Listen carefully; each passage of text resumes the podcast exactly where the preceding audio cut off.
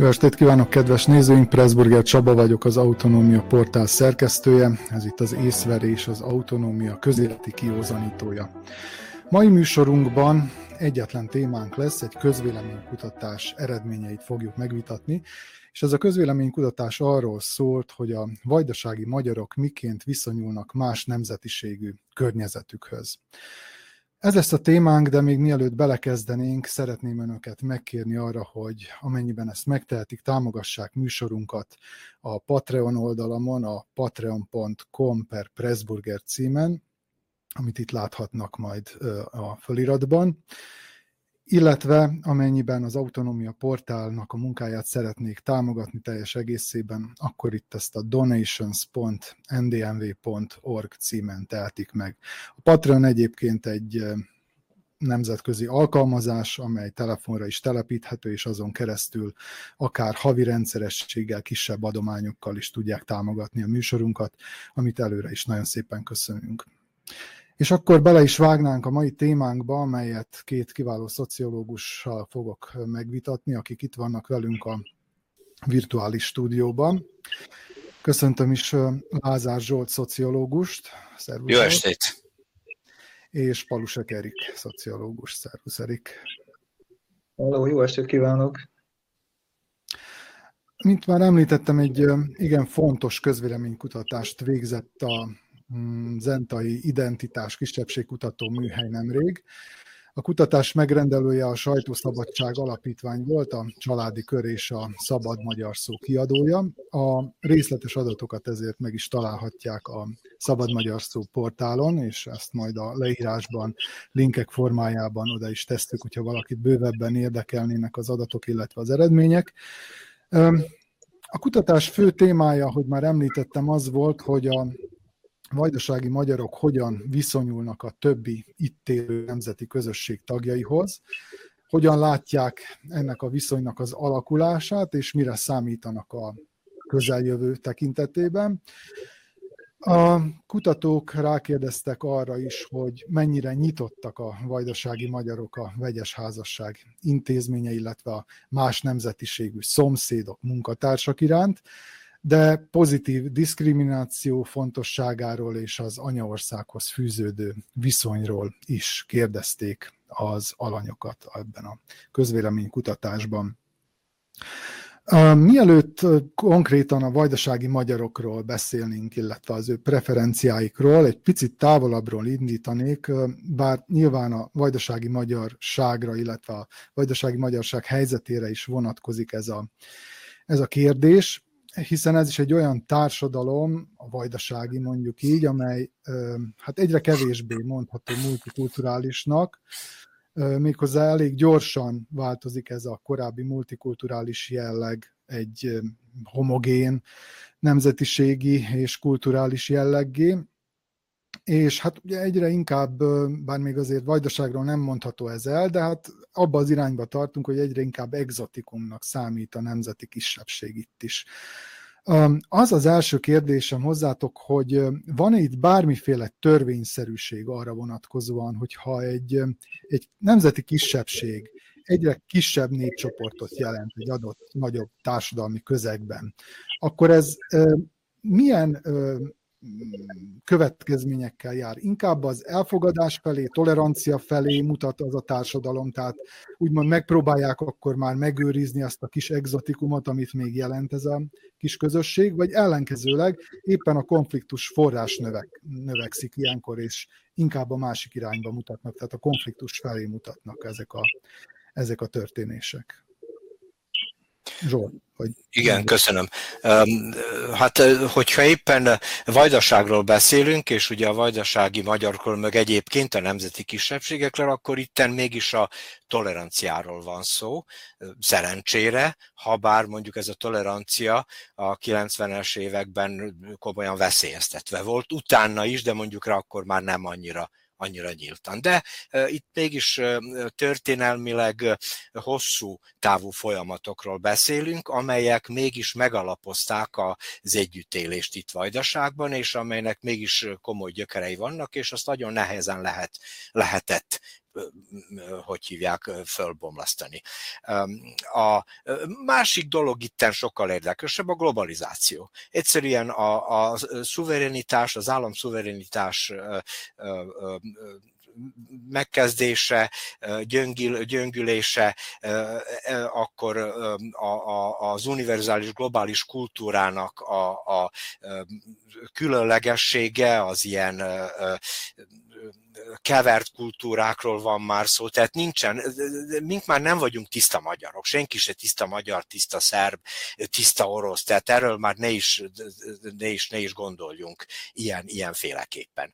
No most ez a második kérdés, amit tulajdonképpen, vagyis probléma, amit feltettél, sokkal, sokkal fontosabb, hogy hogyan bánunk mink avval a, avval a, a, a, a nemzeti identitásunkkal. Hogy mink valóban úgy tekintjük mint egy, mint egy folklór, mint egy exotikum, és akkor elfogadjuk-e tulajdonképpen az olyan politikai, jogi ö, ö, intézményeket, amelyek levezetik mondjuk rá a mi identitásunkat, vagy bármelyik nemzeti kisebbség identitását ö, folklórra, vagyis kultúrára szűkebb értelemben. Tehát nyelv, oktatás, egy kis történelem, egy kis népi tánc, meg ilyesmi. Tehát erről kellene tulajdonképpen gondolni és beszélgetni.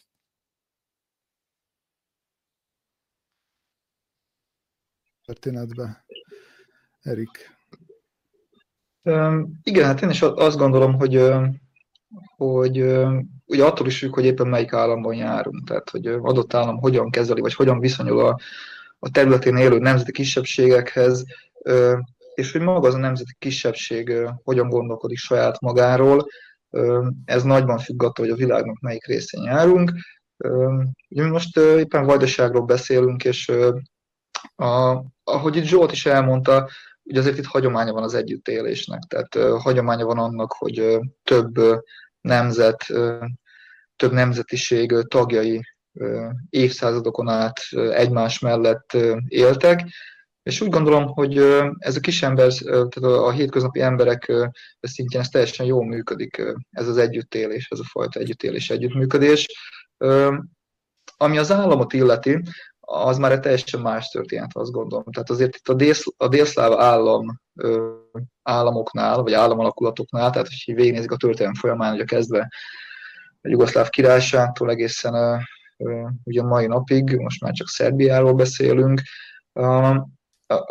az állam számára a nemzeti kisebbségek azok általában, hát hogy is mondjam, egyfajta ilyen kimondatlan terhet jelentettek. Tehát, hogyha itt most a vajdasági magyarok vészesen fogyatkoznak, azt gondolom, hogy a, hogy a szerb politikai elit tagjai közül senki sem lesz, aki, aki, aki a könnyeit fogja törölgetni, vagy aki bánatos lesz emiatt.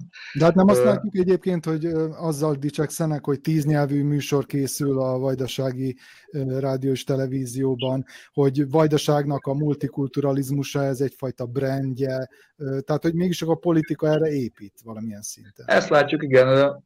Egyrészt igen, egyrészt, tehát amikor, amikor kifelé kell egy, egyfajta ilyen országimást építeni, akkor igen, akkor a politika épít rá.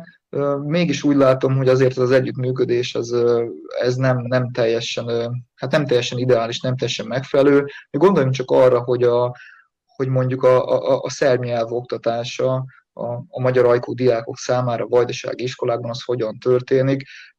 Ugye alapvetően mindenhol környezeti nyelvként kezelik a, a, a szerb nyelvet a Tisza mentén ez nem egy megfelelő hozzáállás. Tehát úgy gondolom, hogy a szórványban ez egy járható út, ahol, ahol, a, ahol a szomszédok nagy része is szerb, kimész az utcára játszani, és akkor szerb gyerekekkel játszol.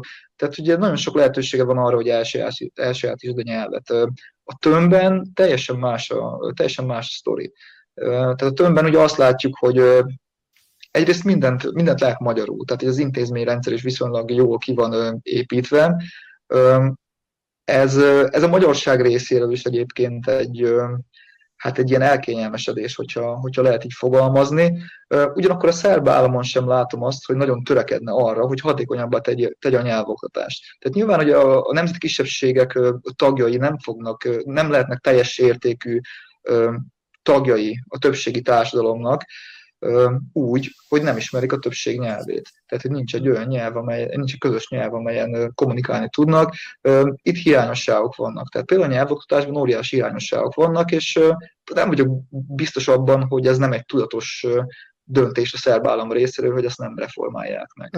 Annyit azért a politika védelmében mondanom kell, hogy ez most változott, tehát azért most már a szerb nyelv oktatás is változott az elmúlt évek során, tehát most már idegen nyelvként kezelik, úgyhogy az viszont tény és való, hogy maga ez a kutatás is arra jutott, hogy a vajdasági nemzetiségek között például a magyar az egy olyan közösség, amely inkább egy párhuzamos társadalmat épít, mint sem, hogy integrálódna a, a szerb társadalomba, vagy a szerbiai társadalomba. Van-e valamiféle arany középút az olvasztó tégely politika és, a, és, a, és az ilyen gettósodások teljes párhuzamos intézményrendszer és társadalom építése között. Tehát megtalálható -e ez, és, és milyen lépéseket lehet tenni esetleg ebben az irányban, hogy ez megvalósuljon? Zsolt. Hát én csatlakozok erre, amit, amit az Erik már mondott. Tehát a nyelv nagyon, nagyon fontos, és a nyelv ebben az esetben nagy korlát a legnagyobb problémák ott vannak, ahol a nyelvek lényegesen különböznek, tehát teljesen külön fajta nyelvekről van szó. A magyar nyelv agglutinatív, teljesen másfajta vokalizációval jár struktúrával, a szerb nyelv flektív, és megint teljesen más struktúrája van. Ebben most én nem akarok belemélyedni, de a, a szerb nyelv tehát abszolút idegen nyelv a magyarok számára, úgy, ahogy a magyar nyelv is a szerbek számára tulajdonképpen egy komoly, komoly idegen nyelv. Tehát nem mindegy, hogy valamilyen szláv származású nemzeti kisebbségi tag próbálja elsajátítani a szerb nyelvet, vagy mondjuk egy, egy magyar, vagy egy albán, aki, akiknek tehát teljesen másfajta, másfajta eh, nyelvük van igen, nagyon rossz volt a szerb nyelvoktatása, én erről személyesen is beszéltem néhány kollégával a, a, a szerb lingvisztikáról, és de hát ugye ez privát beszélgetés volt, és mink itt nem hoztunk semmilyen döntést, meg nem is tudtunk hatni a, hogy hívják rá az ügyre, de hát én csodálkozom, hogy hogy nem, hogy nem gondolkodik valaki jobban arról, hogy hogyan kell tulajdonképpen elsajátítani egy idegen nyelvet ma, ma amikor olyan jó és olyan sokat tudunk a nyelvtanulásról, és olyan jó, hatékony kurzusok vannak. Még fizetünk is érte, hogyha idegen nyelvet tanulunk, és gyorsan elsajátítjuk azt a nyelvet. Másrészt muszáj azt is mondanom, hogy tehát itt Vajdaságban, meg hát volt Jugoszláviában, szocialista Jugoszláviában volt bizonyos hagyomány a nemzeti kisebbségi megfelelő helyzetről, és sok mindent abból szerbiai állam átvett. Még mindig mondjuk rá sok minden működik abból a, azokból az időkből, azok a jogok, azok a lehetőségek, azok a politikai megfelelő megoldások, hogy a magyarok és egyébként a más kisebbségek itthon érezzék, érezzék magukat, tehát ebben a, ebben a most szerbiai, szerbiai országban. Na most a, hogyan, Csaba, hogyan lehetne ugye ezeket a problémákat megoldani, mindennek előtt egy komoly kultúrpolitikával. Ez a, és ez a komoly kultúrpolitika pedig ott kezdődik, ahol kezdődik a mindennapi élet, tehát a nyelvnél, az emberek közötti viszonyoknál és az oktatásban nekünk szerencsénk van, azt Erik is említette részben, hogy mink itten rászoktunk egymással élni és dolgozni. Mink tudjuk, hogy az a másik, ő nem csak mondjuk más nemzeti, hanem ő munkatárs is, szomszéd is, és mindig számíthatunk rá, még hogy éppen nem is értsük egymást. És ez a hagyomány, a kutatások is arra mutattak, kutatások, amelyekben én részt vettem előbb, hogy, hogy ez a munka és a szomszédi viszonyok, munkaviszonyok és szomszédi viszonyok tulajdonképpen lényegesen megalapozzák a multikulturalizmust és a közös életet, életet vajdaságban. Ebbe csak rontani lehet. A, ugye a rontani meg legjobban tud a politika. Na mostan itt is az a kérdés, hogy kinek milyen érdekei vannak. Hogy a kisebbségi pártoknak, nem csak a magyar pártokról beszélek, tehát vajdasági magyar pártokról, mások is ide, más pártok is ide tartoznak, hogy nagyon akarják őrizni azt a kis uralmat bizonyos kultúrpolitikai szegmentumok felett, oktatás és kultúra szűkebb értelemben, vagy hajlandók a szélesebb, hogy hívjákra tenni, ugye, vagyis, vagyis kimutatni, és lényegesebben közreműködni, kinyílni mások felé, és valamilyen fajta interkulturális kapcsolatokat teremteni. A tapasztalat sajnos, a, és most itt muszáj konkrét, konkrét lenni, a, a nemzeti tanácsokkal az, hogy ugye a nemzeti tanácsok bezárkóztak. Bezárkóztak, és nem engedik, tehát nagyon megfelel a bizonyos egyéneknek és csoportoknak, hogy uralkodjanak a saját ugye kultúrája, kultúrájuk felett, és ez vezet nem csak a, nem csak a, a, a, a rezidenciális ghettoizáció, hanem ez is vezet a ghettoizáció iránt. Uh-huh. Nézzük most meg az első táblázatot, amely ugyan nem ennek a közölménykutatásnak a, az eredménye, hiszen ezek um, népszámlálási adatok. Ugye itt a 2011-es népszámlálás adatait láthatjuk, amelyek már akkor mutatták azt, hogy Vajdaság multikulturális jellege, hát igencsak, igencsak veszélyben van, illetve már kétharmada vajdaság lakosságának szerb nemzetiségű, ami hát annyit jelent, hogy az összes többi teszi ki ezt az egyharmadot, és hát föltételezhető, bár nyilván a szerbség is, szerbség létszáma is csökkent az elmúlt tíz év során, hogy ez az arány még inkább növekedett. Egyrészt ugye a kivándorlás, az asszimiláció, és hát, és hát természetesen a, a meg nem születések okán. Ezek tehát azok az arányok, amelyek, amelyek alapján tudunk beszélni arról, hogy egyáltalán a vajdaság még mennyire multikulturális és mennyire exotikum már csak a, a nemzeti közösség. A második táblázatunkat is jó volna most megmutatni, ugyanis itt azt látjuk, hogy a szerbek és a magyarok közötti viszony milyen a magyarok megítélése szerint. És ez is nagyon érdekes, hogy ugye itt látjuk azt is, hogy hogyan élték meg a vajdasági magyar megkérdezettek az elmúlt tíz évet, ezek a kék oszlopok, mennyire érzik úgy, hogy romlott a szerbekkel való viszony, mennyire javult, illetve mennyire nem változott. Nyilván itt abszolút többségben azok vannak, akik a nem változottat mondták, de megfigyelhető az is, hogy sokkal többen vannak azok, akik úgy gondolják, hogy az elmúlt tíz évben javultak ezek a nemzetiségi viszonyok, és sokkal kevesebben azok, akik úgy gondolják, hogy romlottak. Ti hogyan látjátok, minek tudható be ez a, hát kimondottan pozitív, pozitív, mondjuk így, szerbségkép a vajdasági magyarok körében? Erik, mondta. Hát kezdhetem én, akkor én, én, én ezt megnézném egy tömb szórványbontásban is ezeket az adatokat.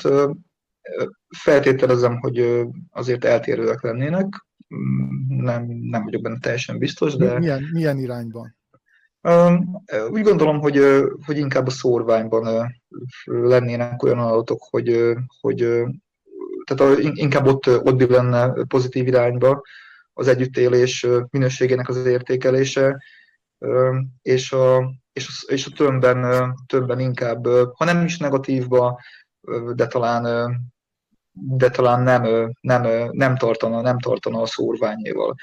Vannak olyan tapasztalatok, hogy, hogy a, a főleg a tömbben, hogy egyre kevésbé, egyre, kevés, egyre, egyre kevesebb, egyre kisebb a nyitottság arra, hogy, a, hogy az együtt élők, az egymás mellett élő nemzetiségű emberek megtanulják egymás nyelvét. Nincs bajuk egymással, szimpatikusak is egymásnak, de egymás nyelvén valahogy nem szólalnak meg. Tehát már a fiataloknál is az, az látszik, hogy, és erről is vannak egyébként, kvalitatív és kvantitatív is, tehát ugye az, az, az, azt tapasztalják a tömbben, hogy, hogy egyre kisebb a nyitottság arra, hogy, hogy egymás anyanyelvén szóljanak a másikhoz.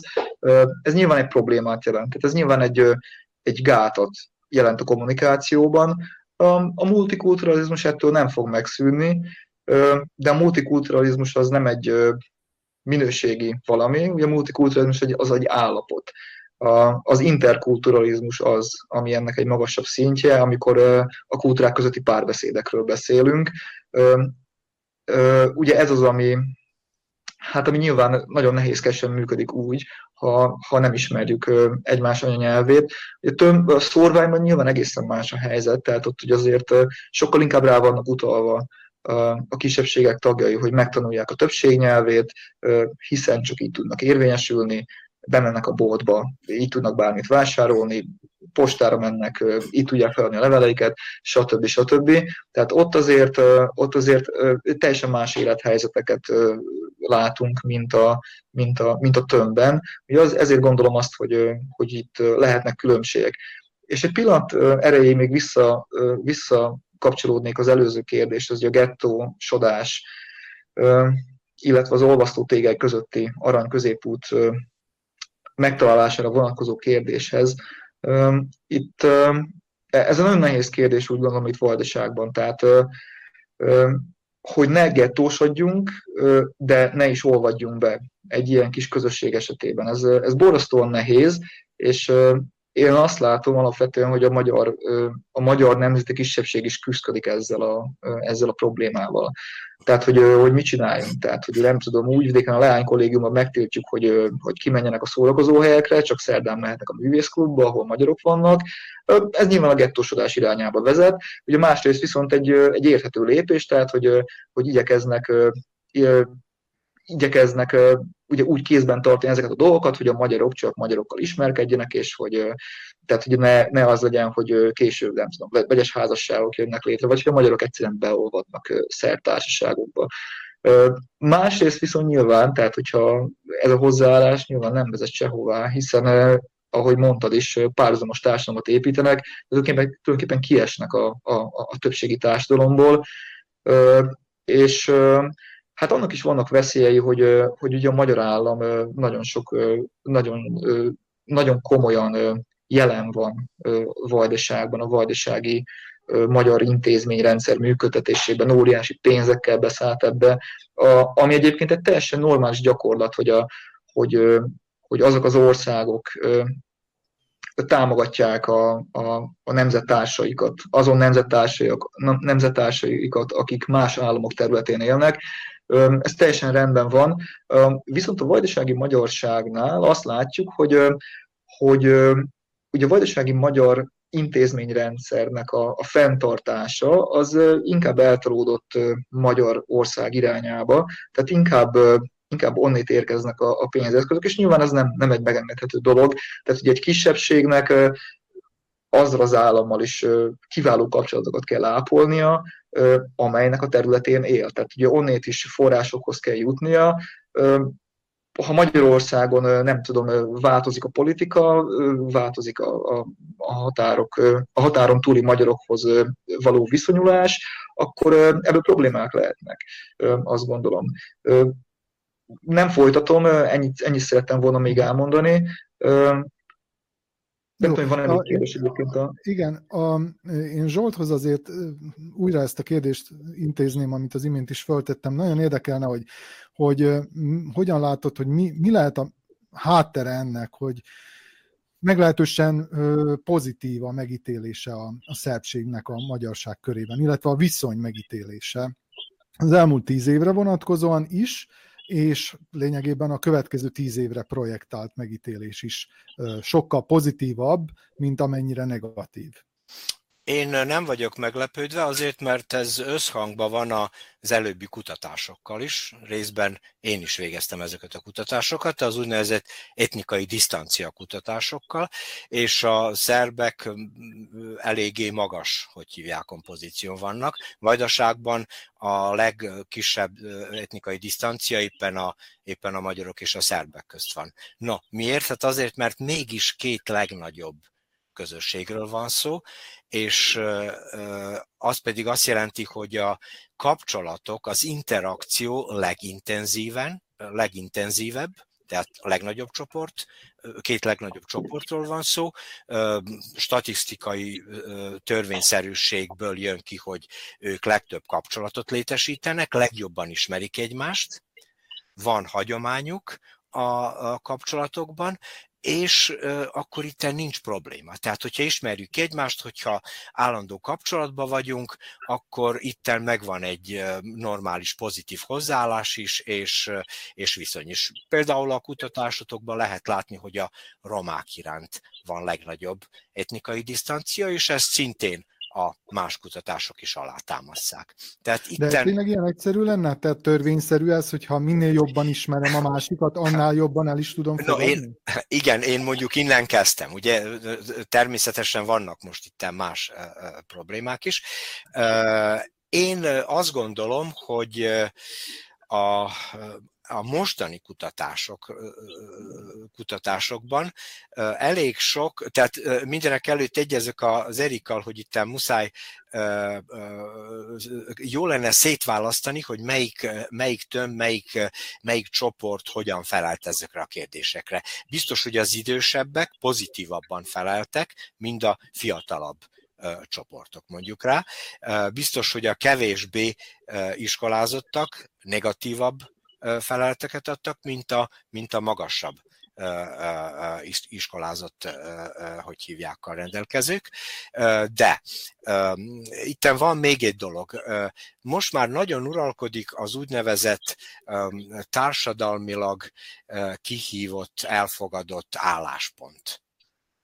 Tehát az emberek biztos, hogy jó részben úgy feleltek, ahogy föltételezték, hogy mit várnak el tőle. Tehát mit, mit, mit, mit kellene, hogy feleljenek. Tehát úgy, úgy képzelték sokan, hogy hát jó lenne felelni, hogy a szerbekkel jó a viszony. Ez részben, ez részben lehet megérteni abból a szempontból is, hogy pillanatnyilag, vagyis hát nem pillanatnyilag, már egy pár éve a magyar, Magyarország és szerbiai politikai kapcsolatok nagyon jók. És hogyha ezt összehasonlítsuk a mostani legutóbbi választási eredményekkel, akkor mondjuk lehet látni, hogy uh, egyszerűen az emberek elfogadták a tehát azok, akik, akik részt vettek az ankettában, az alanyok elfogadták ezt a trendet, hogy, hogy jó, hogy a szerbeket tehát elfogadjuk, hogy jó a viszony. Uh-huh. Ugye emlékszünk még mindannyian arra, hogy voltak ezek a tolerancia táborok, ismerjük meg egymást, kvízek. Milyen eredményeket hozhattak ezek, hogyha mondjuk arra gondolunk, hogy ugye ezek, a, ezek az eredmények, amiket ez a, ez a kutatás is mutat, igen pozitívak. Erik. Hát én úgy gondolom, hogy ez egy-két tized százalék pontot javíthatott. Szerintem elsősorban ennek a javulásnak, vagy ennek a pozitív viszonyulásnak az az oka, hogy, hogy a két állam viszonya nagyon jó. Tehát, hogy a csúcsvezetési szinten nagyon jó a két állam viszony. Ugye vezető politikusoktól folyamatosan azt halljuk, hogy, hogy nagyon jó barátság a két állam között, soha nem volt ilyen jó kapcsolat.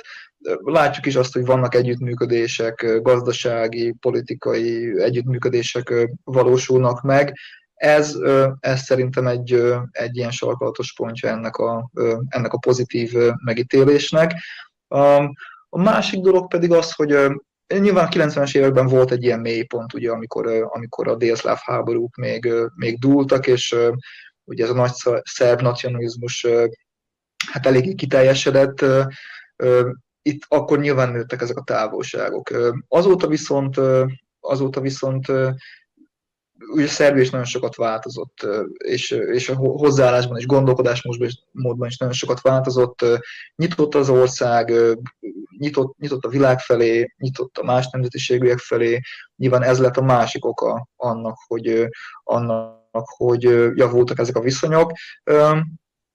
Ez itt most nyilván Szerbiáról beszéltünk, de valahol ez talán egy ilyen globalizációs folyamat is. Tehát ugye minél, tehát a fiatalabb generációk egyébként, tehát ugye Y, Z generációsoknál ugye azt látjuk, hogy nem tudom, nemzeti különbségek azok azok számukra már nem sok mindent jelentenek igazából.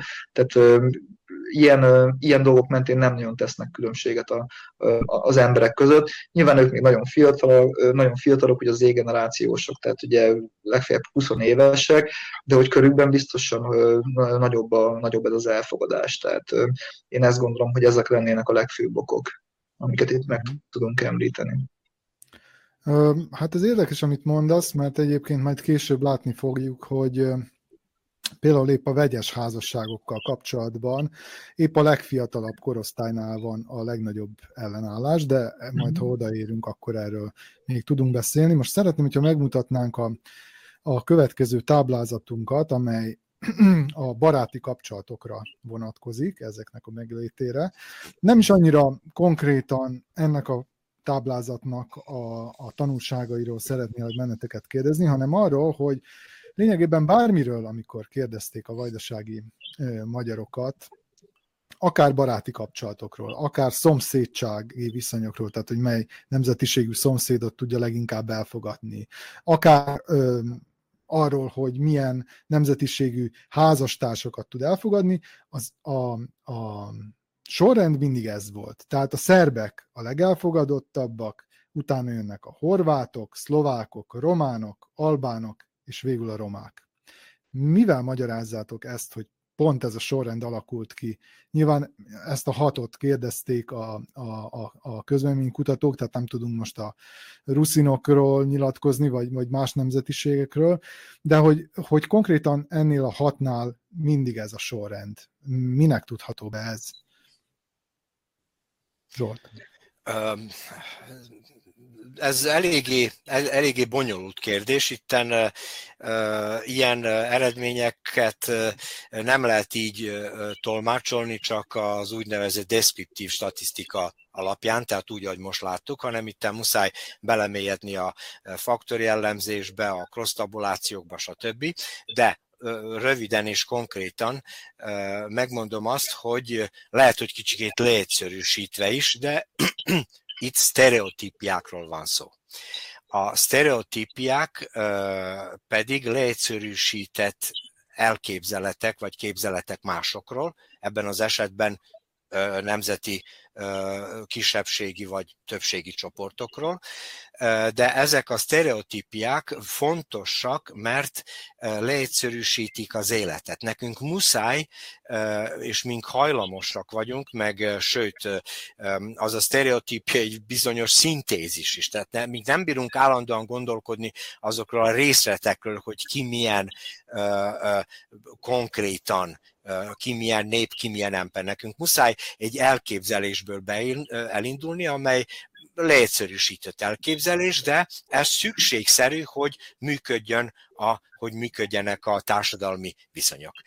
Na mostan, hogy ezeket a sztereotípiákat alátámasszuk más forrásokkal is, például mint a médiával, vagy a művészettel, a viccekkel, akár mondjuk a leg leghatékonyabb sztereotípia a viccekben van. A vicc nem nevetséges, hogyha mink nem tudjuk, mit jelent az a sztereotípia bizonyos nemzetiség, nemzetiségi tagról, akiről szól a vicc, ugye? Tehát ezt így kell elképzelni. Tehát ezek a sztereotípiák meghatározzák nagyon nagy mértékben a mi értékrendszerünket is. És azt hiszem, hogy most már ezzel eléggé meg is magyaráztam, tehát vannak bizonyos elképzelések, hogy ki kicsoda, ki milyen. Például hogy a romák olyanok, amilyenek, ugye? És akkor ez egy sztereotípia, ez uralkodik, mint most próbálunk nagyon sokat azon javítani. Nagyon sokat, politikai szempontból is. Tehát nem többé a magyarok a probléma, a romák a problémák. Ők a, őket próbáljuk integrálni. Minden inklúzió most már a romák, romák felé megy. És nagyon komoly állami intézmények vannak ebben a Miért? Azért, mert nagyon, nega, nagyon sok negatív sztereotípiában rendelkezünk e társadalmi, vagyis etnikai csoport iránt. No mostan így van, a, így, van a, így van a mások iránt. És mikor meghatározzuk az értékrendszerünket, mikor, mikor kérdeznek, hogy kivel, hogyan, milyen kapcsolatot szeretnénk megvalósítani, akkor mink leginkább a sztereotípiákra gondolunk a sztereotípiákra, uh-huh. és azért, mert ezek meghatározták a mi értékrendszerünket, hogy mi a tiszta, mi a kívánatos, mi a jó, mi a sikeres, stb. És ezeket a fogalmakat bizonyos nemzeti nemzetekhez is fűzzük. Uh-huh. Nézzük akkor meg, hogy hm, hogyan vélekednek a vajdasági magyarok a szomszédjaikról. Itt is azt látjuk, hogy a magyar nemzetiségűek leginkább a szerb nemzetiségűeket fogadnák el szomszédjuknak, hogyha itt összesítjük azoknak az arányát, akik úgy nyilatkoztak, hogy, hogy teljes mértékben, illetve nagy mértékben, akkor itt 95,3% jön ki. Aztán jönnek a horvátok, ahogy mondtam, itt az imént is 89,5 százalékkal, szlovákok 76,5, és akkor persze legkevésbé a roma etnikumot fogadnák el szomszédjuknak a magyarok, ezt követi az albán, és valamivel jobb a románok iránti viszonyulás. Ezt a táblázatot azért mutattam meg, mert az is látszik belőle, hogy az elfogadók arányának összevont értéke minden nemzetiség esetében meghaladja az, elutasító, az elutasítók arányának összevont értékét. Tehát látjuk, hogy ez a világos kék és zöld csík, ez mindenhol hosszabb, nagyobb, mint a lila és nem is tudom, szürke talán. És hát ez arra utal, vagy hát, hogyha nem így gondoljátok, akkor mondjátok, hogy a, a vajdasági magyarok meglehetősen toleránsak a, a, a környezetük iránt. Jól látom, vagy ennek más a No, én most megint beleszólok, bocsánat Erik, tehát ez szintén összhangban van a más kutatásokkal is, amelyek az utóbbi húsz évben jelen voltak, és mondom én részben bizonyos kutatásokban részt vettem is. Tehát ez, ez egyáltalán nem, nem meglepő a, a számomra, és én még azt is megmondom, hogy egy bizonyos más kutatásokból leszűrhető, hogy a magyarok és a montenegróiak, vagyis a cunagoraiak a legtoleránsabbak Vajdaságban.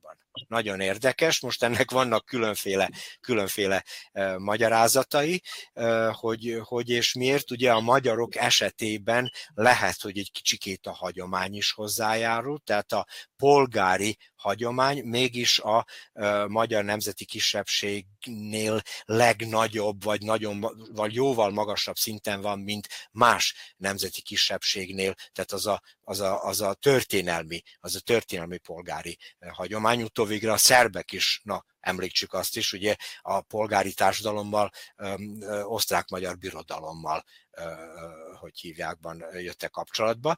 Úgyhogy ez, na most, hogy mennyi maradt abból a polgáriból, most arról is lehet beszélgetni, vannak újabb kutatások, vélemények, gondolkodások, jó, nagyon jó regények, amelyek kérdőjelezik, kérdőjelezik a, éppen ezt, de mondjuk rá egy hagyomány, egy hagyomány biztos, hogy, hogy létezik. Uh-huh. Erik?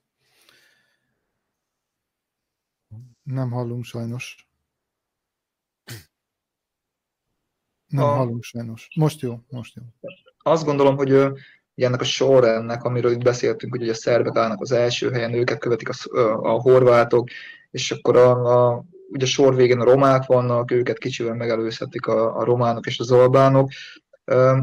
Ennek az is lehet az oka, hogy a szerveket ismerik a legjobban, vagy a szerveket ismerik a legjobban. Tehát ahogy az Zsolt is mondta, velük van a legtöbb interakció.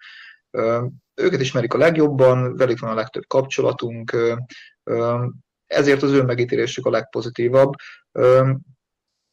Ugye Szerbia, szín, Szerbia szinten a horvátok megítélése nem feltétlenül túl jó, ha bár nagyon sokat javult. Ugye azért van egy sok évszázados horvát-magyar barátság, amiről beszéltünk, ez mégis nyilván egy, egy javított tényező.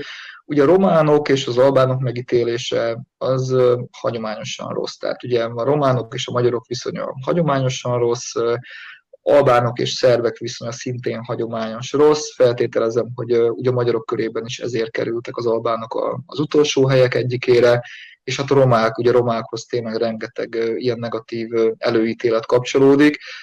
Azt hiszem, hogy ezt nem kell külön magyarázni, hogy ők miért kerültek a, a, a, a, a sor végére. Hát erről annyit, mi volt a másik kérdés, bocsánat? Tehát annyit beszéltünk már, hogy elfelejtettem, hogy, hogy mi volt a, a két kérdés volt. Mehetünk, mehetünk tovább, igazából a, a vegyes házasságokra már utaltam az imént, és, és ez okay. a következő témánk, ugyanis uh, itt nagyon érdekes ellentmondás látszik, hogy a, a homogén házasságból származók, a megkérdezettek 88,7%-a mondta, hogy homogén házasságból származik, és 11,3%-a mondta azt, hogy, hogy nem, tehát hogy a szülei nem azonos nemzetiségűek, miközben a népszámlálásnál ugye más adatok jöttek ki, méghozzá 20-25 százalékra tehető azok száma, akik vegyes házasságból származnak. Mondjuk erről is beszélhetünk, hogy honnan fakad ez a különbség, de ö, akár rögtön arra is rátérhetünk, hogy, hogy, hogy mennyire, mennyire elfogadóak a vajdasági magyarok a más más nemzetiségű házastárs iránt, és itt láttuk ezt a táblázatot, amely, amely erről szól, ami itt érdekes, és nem látszik magából a táblázatból, de a, a szövegben leírták a, a, a, az elemzésben, hogy érdekes módon a férfiak, a vajdasági magyar férfiak valamivel nyitottabbnak mutatkoztak a vegyes házasságra lépéssel kapcsolatban ami annyiban meglepő, hogy, a, hogy hát a, a valóság vagy a gyakorlatban az látszik a statisztikából, hogy több ö, nő van vegyes házasságban, tehát több magyar nő kötött házasságot más nemzetiségűvel. Mégis a férfiak részéről van nagyobb nyitottság ez irányban. Ez um, hogyan értelmezhető, vagy miből látszik ez a két ellentmondás? Ugye egyrészt, amiről beszéltem, az, hogy többen vallották Kevesebben vallották magukat vegyes házasságból származóan, mint ahogy ezt a statisztika mutatja, másfelől pedig a férfiak nyitottabbak a vegyes házasság iránt, és mégis a nők házasodnak más nemzetiségűekkel. Hát ez adódhat mérési különbségekből, vagy mintavételi különbségekből. Mondjuk egy mintavételi hibából az, hogy itt, itt magasabb, a, magasabb arányt mértek. Amúgy nagyon érdekes tényleg tényleg ezt, hogy, hogy mennyire nyitottak a vegyes házasságok irányába a vajdasági magyarok. Én úgy gondolom, hogy azért az elmúlt években megerősödött a vajdasági magyaroknak a, a, a, a, a magyarság tudata, és lehet, hogy, lehet, hogy valamelyest, lehet, hogy valamelyest zártak. Nagyon érdekes ez a férfinő különbség, a férfinő adat. Ezen már nagyon sokat gondolkodtunk korábban, találkoztunk kutatások, saját kutatások folyamán hasonló adatokkal, és nagyon sokat gondolkodtunk azon, hogy mi lehet a, az oka ennek, próbáltuk magyarázni a, férfi és női lélek sajátosságaival is. Ugye alapvetően itt valószínűleg evolúciós, ilyen evolúciós dolgok is közbeszólnak. Tehát, hogy a nők, nők alapvetően ösztönösen biztonságot keresnek a, a, a, a férfiak mellett, és Ugyanakkor viszont a nők azok, akik számára általában fontosabbak a hagyományok, vagy jobban ragaszkodnak ezekhez a dolgokhoz. Nyilván, tehát, és akkor ilyen szempontból ugye a, a, a többségi nemzet köreiből választani egy párt, ez lehet, hogy nagyobb biztonságot, nagyobb biztonságot jelent ugye a gyermekei számára. Ugyanakkor viszont ugye az is érthető, hogy a nők valamilyen szinten konzervatívabban gondolkodnak ilyen téren, tehát ugye ők azok, akik elsősorban ugye védelmeznék a, hát a, nem is tudom, a, a, a, a magyar vérvonalat, vagy nem, nem tudom, hogy fogalmazzak. Ez valóban egy, valóban egy ellenhondás. jobb magyarázatot nem tudok rá, jobb magyarázatot nem tudok rá egyébként, egyébként vagy jobb magyarázatot nem tudok rá egyébként szolgálni. Nagyjából, nagyjából eddig jutottunk, amikor, amikor ezeken gondolkodtunk. Úgyhogy ennyi. A, a, hát én, én, én sem vagyok jó, jóval okosabb, mint, mint az Erik, de hát annyit még hozzáadok, hogy a mindennapi élet nagyon sokszor megmagyarázza a tendenciókat. Mert a mindennapi élet megmutatja, hogy az emberek hogyan élnek, és mit akarnak az élettől. És ez, hogy mit akarnak, és mit várnak az élettől, meg hogy milyen életet élnek, ez ugye mindenek előtt a családban, vagyis a házasságban is megnyilvánul, vagyis mondjuk rá soknál onnal kezdődik. Tehát a mindennapi élet, azok az értékek, azok az elképzelések, azok az előrehaladások, amelyeket az egyének elvárnak, avval nagyon nagy mértékben máma meg lehet magyarázni, hogy miért történnek a és hogyan és miért történnek a vegyes vagy a nem vegyes házasságok. Egyébként valóba, és ez nagyon fontos, amit te is mondtál, meg, amit, a, meg amit az Erik is alátámasztott, hogy itt nagyon bonyolult problémáról van szó, és ezt nem lehet egy tényező alapján, vagy egyszerűen, egyszerűen megmagyarázni, mert valóban én már 20 éve kísérem ezt a problematikát, és ez non-stop változik non-stop változik. Vannak olyan esetek is, hogy például, mint Kikindában, hogy egyszerre nagyon sok vegyes házasság történik, utána pedig az csökken, mondjuk volt olyan helyzet is. Tehát egyszerűen, egyszerűen nagyon nehéz megmagyarázni, hogy pontosan, hogy pontosan mi, mi, jár, mi járul hozzá. Uh-huh. Nézzük akkor a következő, következő grafikonunkat, amely arról szól, hogy a vajdasági magyarok közül hányan gondolják azt, hogy meg kell könnyíteni a munkavállalást. Hát mondjuk az annyira nem meglepő szerintem, hogy 79% így gondolkodik magáról, vagy a közösségéről. Szerintem, hogyha a szerb közösséget kérdezték volna meg ugyanerről, akkor nyilván hasonló volna az arány annak ellenére, hogy többségi társadalomról beszélünk. Talán meglepőbb, bár nem biztos, hogy az, hogy viszonylag sokan vannak azok is, akik úgy gondolják, hogy egyáltalán nem kell különbséget tenni, nem kell ö, megkönnyíteni a munkavállalást, nem kell pozitív diszkriminációt alkalmazni, hogyha egyben nézzük az egyáltalán nem értek egyet, és a nem értek egyet arányát, akkor ez 11,6 százalék. Szerintetek ez kevés, vagy, vagy sok? Beleszólok. Szerintem nem ez a probléma. Itt az a probléma, hogy milyen pozíciókról indulunk hogy megvan-e mindenek előtt a formális jogi politikai egyenjogúság, megvan-e a, a, a mindenfajta képzés, oktatástól fogva, mindenfajta másfajta oktatás és képzés egyenrangúan, és az alapján, tehát egy, egy, egy fér, egy, egy, egy, egy megfelelő piaci hogy hívják, ott kellene megteremteni légkört, amelyben tehát a legjobbak, meg azok, akik képesek valamire, kifejezésre jutnak. Tehát itten mindig, itten tulajdonképpen az a kérdés, hogy milyen pozícióból indulunk. No mostan visszatérünk az elejére, tehát nekünk magyaroknak a pozíció az a probléma, hogy tehát már a nyelv nagyon különbözik. Tehát nekünk muszáj tudni szerbül bár valamennyire, hogyha akarunk bármit elérni Szerbiában. Nem azért, mert, mert ezt valaki ö, ö, nacionalista követeli tőlünk, hanem azért, mert muszáj beleilleszkedni a mindennapi életbe és a, és a munkában. Ugye van, ahol vannak olyan munkahelyek, ahol a magyar nyelv előny is lehet, de nincs olyan sok. Tehát egyszerűen muszáj tudni, és akkor erre, erre építünk, erre építünk minden más, tehát milyen pozícióból indulunk. Visszatérek még egy másik grafikonra, amit lehet, hogy majd megmutatsz később, tehát van politikai diszkrimináció jogi és politikai, tehát a politikai diszkrimináció az fontos és szükségszerű, és ezen dolgozni kell. Igen, van már előrehaladás, tehát tudjuk, hogy a választásokba tehát a természeti szintet kell, hogy elérjük, például a nemzeti, nemze, nemzeti kisebbségi szavazóknak, hogy legyen képviselő. Most az utolsó választások is ezt megmutatták, például a horvátok is bekerültek a,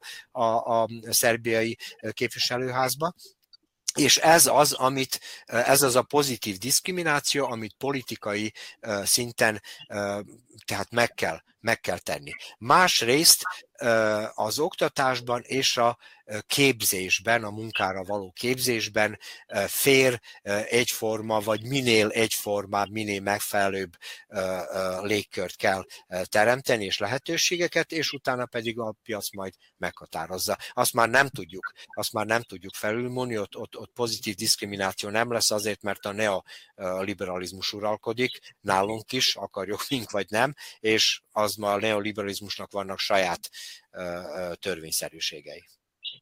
Részben még ide a pozitív diszkriminációhoz kötődik, de már beszéltünk az oktatás ügyről, illetve az oktatás helyzetéről a szerb nyelvoktatás kapcsán. Arra is kitért ez a kutatás, hogy a nemzeti kisebbség tagjainak az általános és középiskolai oktatásuk során anyanyelvű vagy szerbnyelvű és szerbnyelvű oktatásban kell részesülniük, és itt az, hogy teljesen egyetértek, illetve tehát a, a, ami az anyanyelvi oktatásra vonatkozó kérdés volt, ez igen magas volt, tehát 64,5 százalék, az, hogy részben az 20,4 százalék, tehát ugye, hogy nem teljes anyanyelvi oktatás, egyik sem nem értek egyet, egyáltalán nem értek egyet, ez a legkisebb arányú, és a, a másik táblázat viszont azt mutatja,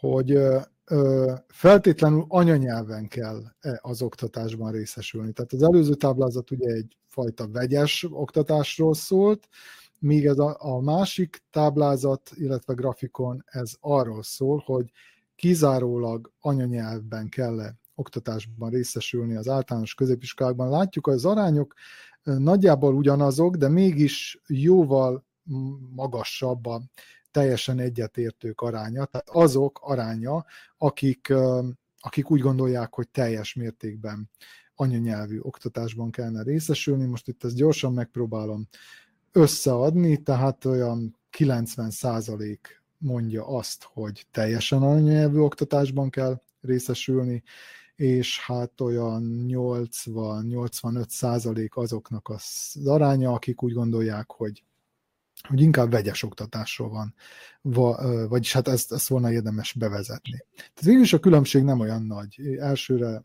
én azt mondtam, hogy nagyobb, de úgy látom, hogy végül is nem olyan nagy a különbség. Ugyanakkor tudjuk azt, hogy a, a vajdasági magyar politikai elit kimondottan az anyanyelvű oktatást forszírozza, illetve szorgalmazza. Itt már többször felvetődött olyan kérdés, hogy lehet, hogy a vegyes házasságú gyerekek esetében esetleg mégis a vegyes oktatás volna az, ami hát inkább megtartó erővel bírna, hiszen elképzelhető, hogy akkor a, a szerb szülő nyomására inkább szerb nyelvű oktatásban részesül a gyerek, így pedig részben legalább meg lehetne menteni a közösség számára. Mi erről a véleményetek, mennyire működik jól ez a jelenlegi politikai elképzelés, hogy teljes mértékben anyanyelvű oktatásban kell részesülni a, a magyaroknak vajdaságban. Tehát általános és középiskoláról beszélünk. Nagyon nehéz kérdés. Itt, itt, itt, itt nagyon fontos az, annak az arany középútnak a megtalálása, amit korábban említettél. Hát a teljesen magyar nyelvű oktatás, ugye a magyar nyelvű oktatásra nyilván szükség van. Tehát ugye arra szükség van, hogy, hogy a magyar nemzetiségű, magyar ajkú emberek az anyanyelvükön tanulhassanak. Általános, középiskolában, akár egyetemen is, hogyha, hogyha van erre lehetőség. Ez, ez nagyon fontos, hiszen a nyelv az nyilván a, a, a nemzetnek a, az egyik, és nemzeti öntudatnak az egyik alapillére, tehát a nemzeti megmaradásnak az egyik alapvető feltétele, ugye a nyelvtudás, a nyelvismeret, az anyanyelv megfelelő ismerete.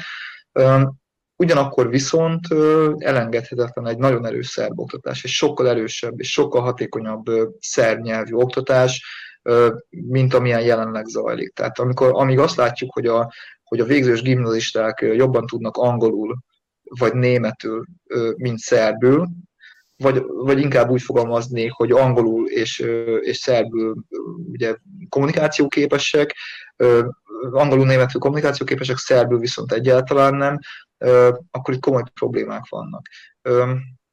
A vegyes tagozatok létrehozása szerintem nem ördögtől való gondolat, de nem biztos, hogy jó, lenne, jó ötlet lenne az, hogy csak így járatni a gyerekeket. Tehát valószínűleg hogy a magyar gyereknek tehát az lenne valahol a járató út, hogy a magyar, magyar diákok magyar tagozatokra járnak, és vannak olyan órák, vannak olyan alkalmak, ami, amelyek, vannak olyan tantárgyak, amelyeket vegyes tagozatokon hallgatnak, akár szerb nyelven. Tehát ugye ez nyilván nagyon sokat hozzátehetne ahhoz, hogy, hogy fejleszték a, a, a szernyelv tudásukat. Úgy gondolom, hogy ez nagyon fontos. Tehát a, egyrészt nagyon fontos az olyan nyelvnek a megőrzése és a megfelelő ismerete, ehhez kétség nem fér, de nagyon fontos az is, hogy megismerjék a többségi nemzet nyelvét, hiszen ebben az országban csak így tudnak érvényesülni. És ugye alapvetően az lenne a cél, hogy a vajdasági magyarság az a szülőföldjén maradjon meg, ne pedig a, az anyaországba, át, anyaországba átvándorolva, vagy Nyugat-Európába elvándorolva érvényesüljön, és ott hasznosítsa a, a tudását, tehetségét. Tehát ehhez viszont valóban szükség van egy, egy erős szernyelvű oktatásra is, aminek lehet, hogy, lehet, hogy egy megfelelő eszköze lenne az, hogy időnként vegyes, vegyes tagozatokon tanulhassanak, vagy vegyes csoportokban tanulhassanak. Persze gyakorlat az ebbe az irányba mutat, hiszen nagyon sok sok tantárgyból egyszerűen nincs megfelelő szakkáder, tehát eleve szernyelven tanulnak több iskolában is a magyar osztályokban a diákok, de azért mégis ugye látszik egy, egy erősen kifeszített ellentmondás itt a, a, a, a politikai gyakorlat és a, és a megkérdezettek válaszai között, hiszen itt azért lényegesen sokan vannak azok, akik úgy gondolják, hogy a vegyes oktatás az egy, ez egy fontos momentum volna az oktatás terén, mégsem ugye az irányba mutatnak a dolgok. Tudom, hogy egy óriási témáról van szó, és akár egy egész műsort ennek a kimondottan csak az oktatási résznek lehetne szentelni. Te mit olvasol ki ezekből az adatokból, Zsolt? Hát én teljes mértékben egyetértek az Erikkal. Erikkel én csak azt akarom mondani, hogy hogyha valaki szerbül tanulja biológiát és matematikát vagy fizikát, tehát nem lesz kevésbé magyar. Tehát itt nem, valóban kicsikét nagyon érdekes módon gondolkodunk, érdekesen téves módon, de természetesen a magyar nyelv tanítását, a magyar kultúra, történelem, irodalom tanítását, ezt mind kellene erősíteni, a vegyes oktatás erősítésével is egy, e, e, e, egy, ide, egy idejűben, és az egyik, a másik pedig ápolni kell az intézményeket ápolni kell az intézményeket, amelyek gondot viselnek bizonyos nemzeti sajátságosságokkal. Mindenek előtt kulturális, művészeti, történelmi, népi sajátságosságokkal, és tehát ezeket, ezeket, ezeket kell ápolni, és ezeket az intézményeket muszáj használni, tehát muszáj népszerűsíteni őket. Kultúriz intézményeket muszáj népszerűsíteni, hogy tehát e, ilyen módon kell erősíteni a nemzeti, a nemzeti hozzátartozást. Erre, erre, vannak, erre vannak jó példák, sajnos nálunk nem annyira, külföldön igen, Amerikában lehet, hogy még még legjobban, ott minden közönséges amerikai filmben lehet okvetlen látni bár egyszer az amerikai zászlót. Jó van, az kicsit leegyszerűsített hozzáállás, de ottan kezdődik. De az oktatás egy nagyon kiegyensúlyozott és fontos dolog. Itten muszáj feltenni a kérdés, hogy mit akarunk a gyerekünkkel. Akarjuk-e, hogy itt marad? Hogy akarjuk, akarjuk, hogy itt marad, akkor muszáj, hogy tudjon jó lenne, hogyha tudna eléggé jó szerbül. Hogyha pedig akarjuk oktatni magyarországi középiskolákra vagy egyetemekre, jó van, akkor a, a kizárólag magyar ajkú oktatás, akkor az, az megfelel. De akkor nem oktassuk szerbiai ítélésre, vagyis ítélésre Szerbiában. Uh-huh. Hát igen, Erik nem hallatszol. most? Most jó. Tehát annyit még hozzátennék ehhez, hogy Szerintem azért az is fontos, hogy egy biológiát vagy matekot anyanyelven tanulhasson. Tehát, hogyha éppen ezzel fog foglalkozni, nyilván a, leginkább anyanyelvén tud jól gondolkodni a, a, az ember. Tehát ezek azért fontosak, hogy a szaknyelvet is el tudja sajátítani, ugye adott tudományához kötődően, amivel a későbbében foglalkozni kíván. Ugyanakkor viszont tényleg szükség lenne valamiféle vegyes csoportokra. Most ezek a vegyes csoportok, ezek nem úgy kéne megvalósulni, hogy amit itt említettél, ugye, hogy, hogy sok olyan eset van, hogy, hogy nincs magyar nyelvű szaktanár. Tehát, hogy ennek nem úgy kellene meg, megvalósulnia, hogy nem tudom, a diák parlamentben vannak szerbek, meg magyarok, de a szerbek nem hajlandóak megszólalni magyarul, ugye a magyaroknak muszáj valamit kitalálni, hogy hogy kommunikálnak a szerbekkel, vagy hogy a, a szerb ajkú tanár nem hajlandó megszólalni magyarul. Tehát ez, ezért inkább ennek egy ilyen kényszer szaga van általában, ez nagyon sokszor így valósul meg. De valamiféle, valamiféle ilyen átfedés a szerb és magyar csoportok között nyilván szükség lenne.